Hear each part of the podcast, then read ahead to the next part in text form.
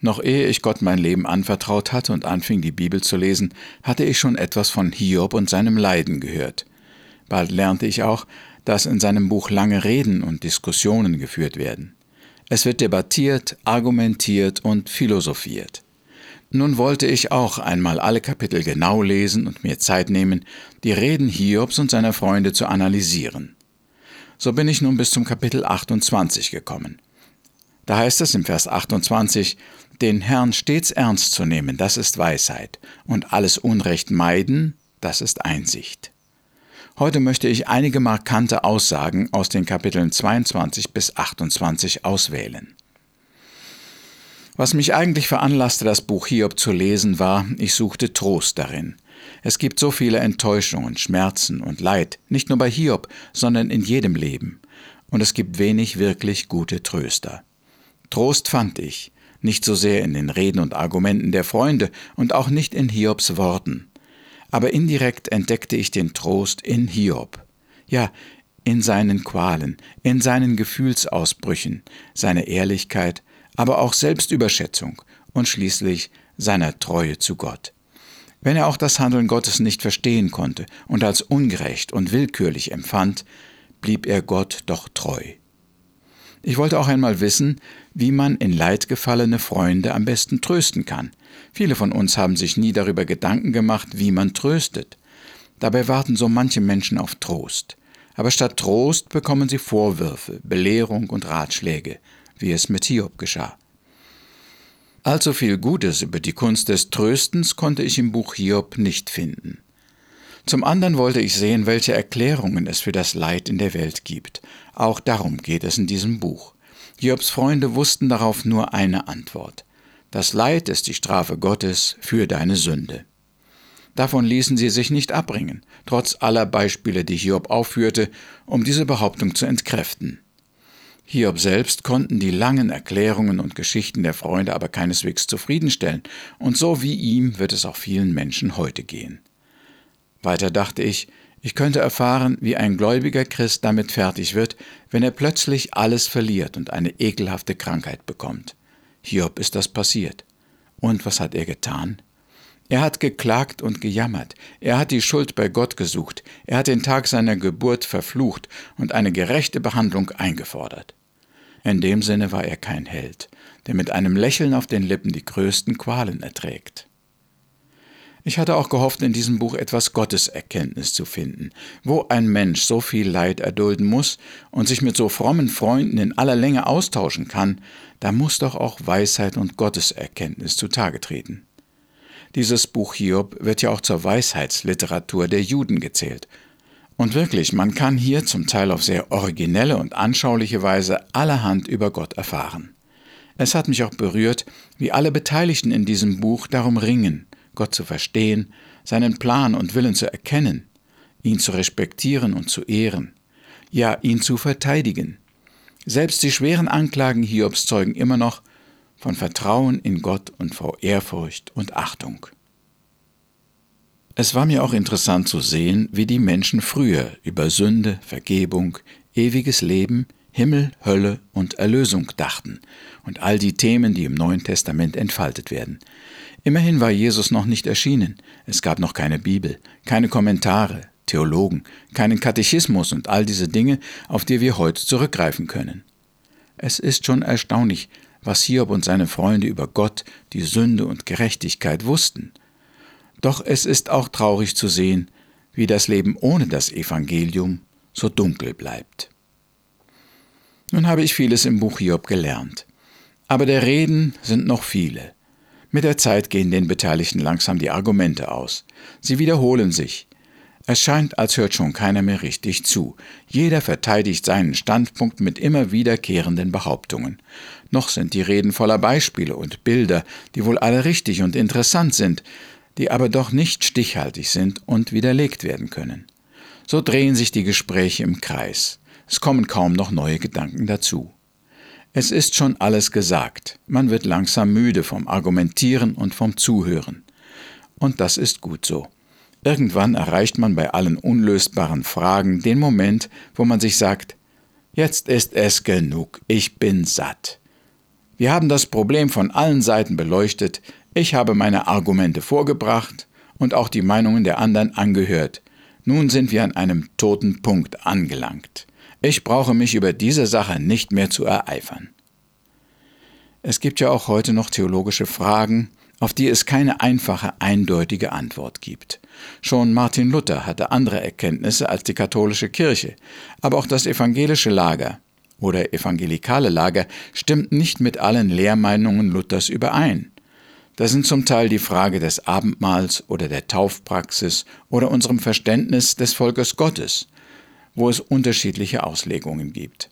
Als ich zur Bibelschule kam, hatte ich mich gerade bekehrt und war noch jung und unwissend im Glauben. Vieles, was ich da im Unterricht hörte, war mir neu und fremd. Weil die Mitschüler aus verschiedenen Gemeinden und Kirchen kamen, vertraten sie auch verschiedene theologische Richtungen und Erkenntnisse. Da gab es dann im Unterricht und nachher genug Stoff für Diskussionen. Viele Stunden haben wir damit verbracht, uns untereinander von unseren Erkenntnissen zu überzeugen. Gegenargumente wollten wir nicht gelten lassen. Und doch waren auch die anderen Einsichten wichtig für unsere geistliche Entwicklung. Wenn ich heute mit solchen Themen in Berührung komme, brauche ich mich nicht mehr zu ereifern. Die meisten Erklärungen habe ich schon einmal gehört, und ich weiß, dass ich mein Gegenüber nicht so leicht von meiner Sicht der Dinge überzeugen kann. Aber ich habe auch gesehen, dass Menschen, die anders denken als ich, sehr ergebene, treue, brennende Christen sein können, die Jesus lieben und ihm von ganzem Herzen dienen. So sind der Austausch, die Diskussionen, die Debatten über das Handeln Gottes doch auch wichtig zu unserer Reife. Das haben bestimmt auch Hiob und seine Freunde erfahren. Wenn sie im Moment auch zu keiner Einigung gelangt sind, so haben sie doch viele Stunden über Gottes Handeln nachgedacht. In den Kapiteln 22 bis 28 finden wir im Wesentlichen die gleichen Argumente wie schon vorher. Deshalb wähle ich nur einige Verse aus, die mir aufgefallen sind. Im Kapitel 22, Vers 2 sagt Eliphas zu Hiob, Wie kann ein Mensch für Gott von Nutzen sein? Sich selber nützt der Mensch, der Einsicht hat. Was bringt es Gott, wenn du das Rechte tust? Hat er Gewinn, wenn du vollkommen bist? Hier ist der Gedanke für mich so überraschend. Was bringt es Gott, wenn du das Rechte tust? Hiob behauptet ja immer wieder, dass er gerecht sei. Eliphas meinte dazu, dass Gott deswegen noch lange nicht verpflichtet ist, Hiob dafür zu danken und ihn zu belohnen. All unser Gehorsam, das Halten der Gebote, die guten Taten nützen Gott ja eigentlich nichts. Er braucht nicht unseren Dienst, unsere Gaben, unsere Verehrung. Gott ist in sich selbst genug. Es bringt ihm keinen Gewinn, wenn wir vollkommen sind.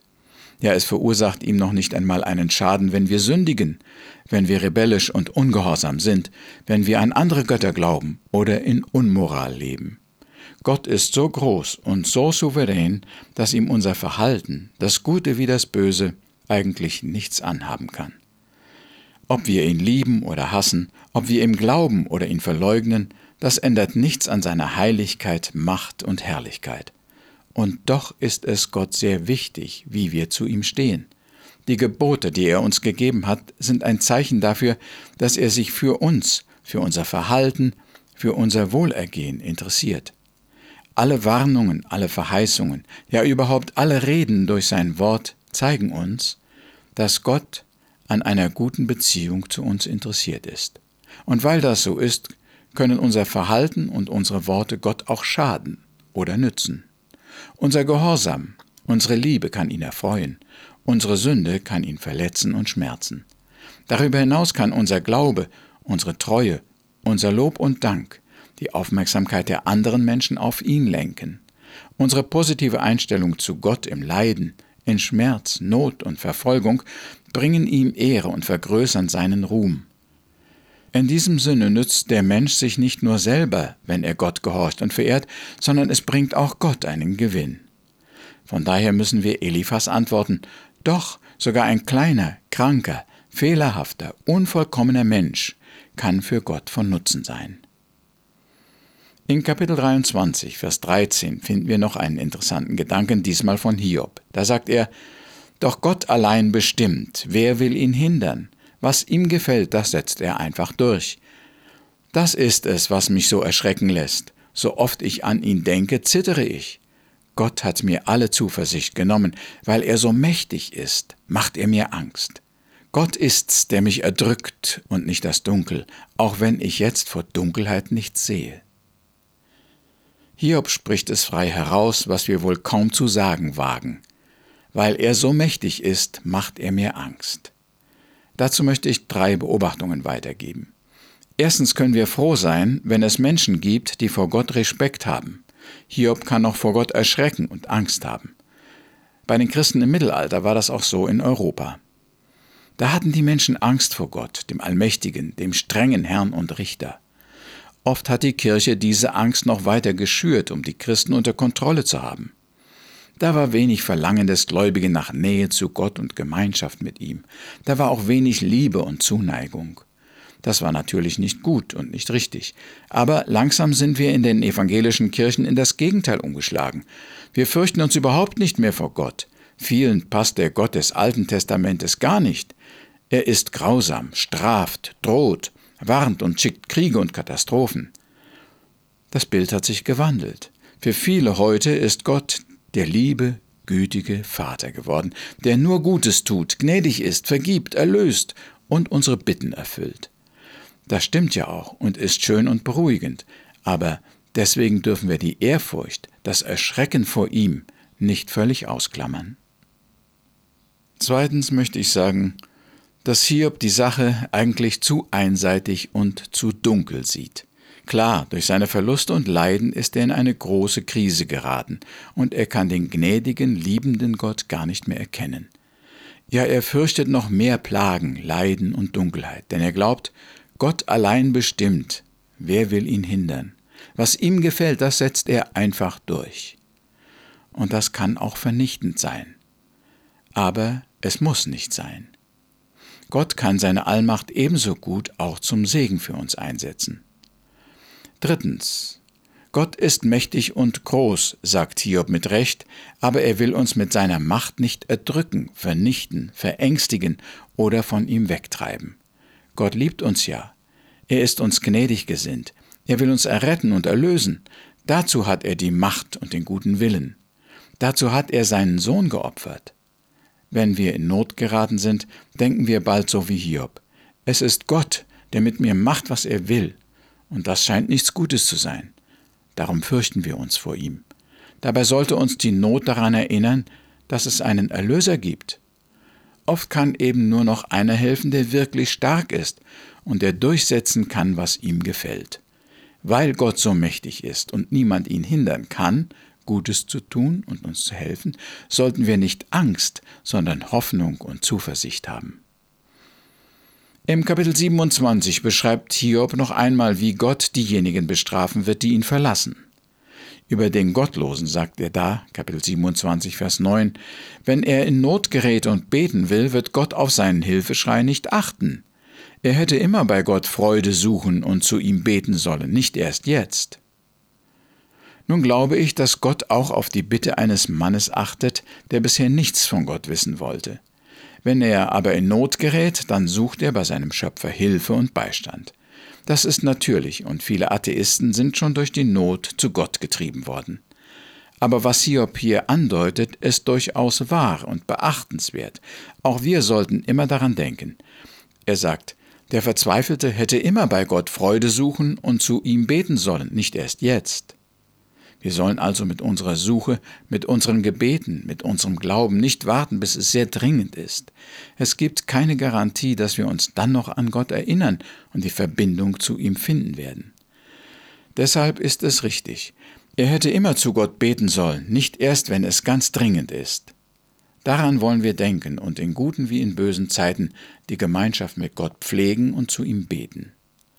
Es ist schon so, wie Hiob im Kapitel 28 sagt, den Herrn stets ernst zu nehmen, das ist Weisheit, und alles Unrecht meiden, das ist Einsicht. Wir wollen noch beten. Herr, wieder danken wir dir für das Zeugnis des Hiob. In seinem Leiden hatte er auch viele geistliche Kämpfe, Fragen und Zweifel. Doch immer hat er sich in seinen Gedanken mit dir beschäftigt und nach deiner Gerechtigkeit, Erlösung und Liebe gesucht. Hilf uns auch, im Leiden treu zu sein. Amen.